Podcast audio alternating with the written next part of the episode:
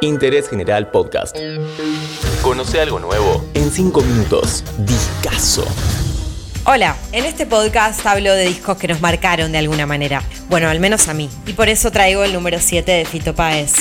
¿Vos sabías que acá están Charlie, Mercedes Sosa, el Flaco Spinetta, Fabi Cantilo, Celeste Carballo, Andrés Calamaro? Una actriz, su inspiración. Y Fito nos enseñaba que hay amor después del amor.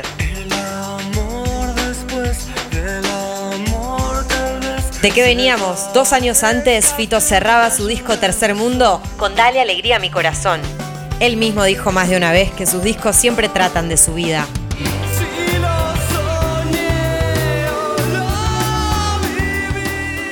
Este registra muy bien su amor por Cecilia Roth tras aquella relación con Fabiana Cantilo, quien justamente canta en este tema, Dos días en la vida, que también tiene la voz de Celeste Carballo.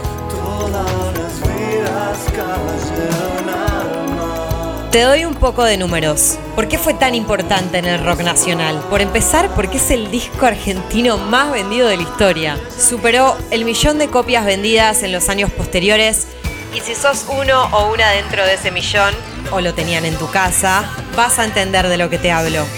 Si no lo sos, quédate que estamos recorriendo este discazo en 5 minutos. Ya sonó la Verónica y ahora es tráfico por Katmandú y la canción que viene. Furioso pétalo de sal, la misma calle, el mismo bar.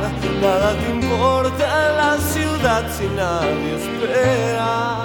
La tuve que dejar sonando un poco. Cómo me gusta esta canción, con guitarras y la voz acompañando del flaco Luis Alberto Spinetta. En 1993, Fito realizó un total de 120 shows, entre ellos 10 Gran Rex llenos.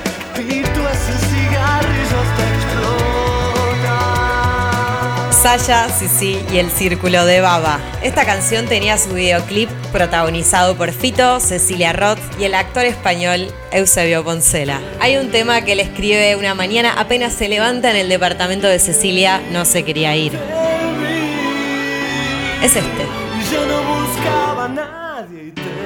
Un vestido y un amor. Cecilia fue el amor platónico de Fito incluso mucho antes de conocerla. Un álbum tan fito. Pero hablando del amor después del amor, no puedo dejar de nombrar a Tweety González, tecladista y pionero en Argentina del uso del sistema MIDI. También se lo conoce por trabajar con Soda Stereo. Tweety tocó, programó y coprodujo El amor después del amor. ¿Esto se pone cada vez mejor? La Rueda Mágica es la única canción de este discazo en la que Fito comparte composición con otro músico, Charlie García, así como también aporta voces Andrés Calamaro.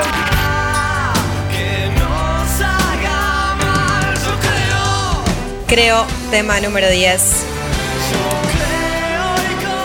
Números del amor después del amor. A mediados del 93, a Fito se le entregó el cuádruple disco de platino y la Asociación de Cronistas del Espectáculo lo premió en tres categorías, Mejor Canción de Rock, Mejor Videoclip y Mejor Disco Solista. Y esta inconfundible voz es la de la Negra Sosa, en la canción Detrás del Muro de los Lamentos. Y la balada de Dona Elena marcó la primera incursión de Fito en el cine. Esta canción le da el nombre al mediometraje que dirigió Fito en 1995, en el que también actúan Lito Cruz, Alejandro Urdapilleta, Darío Grandinetti, Eusebio Poncela y por supuesto Cecilia Roth.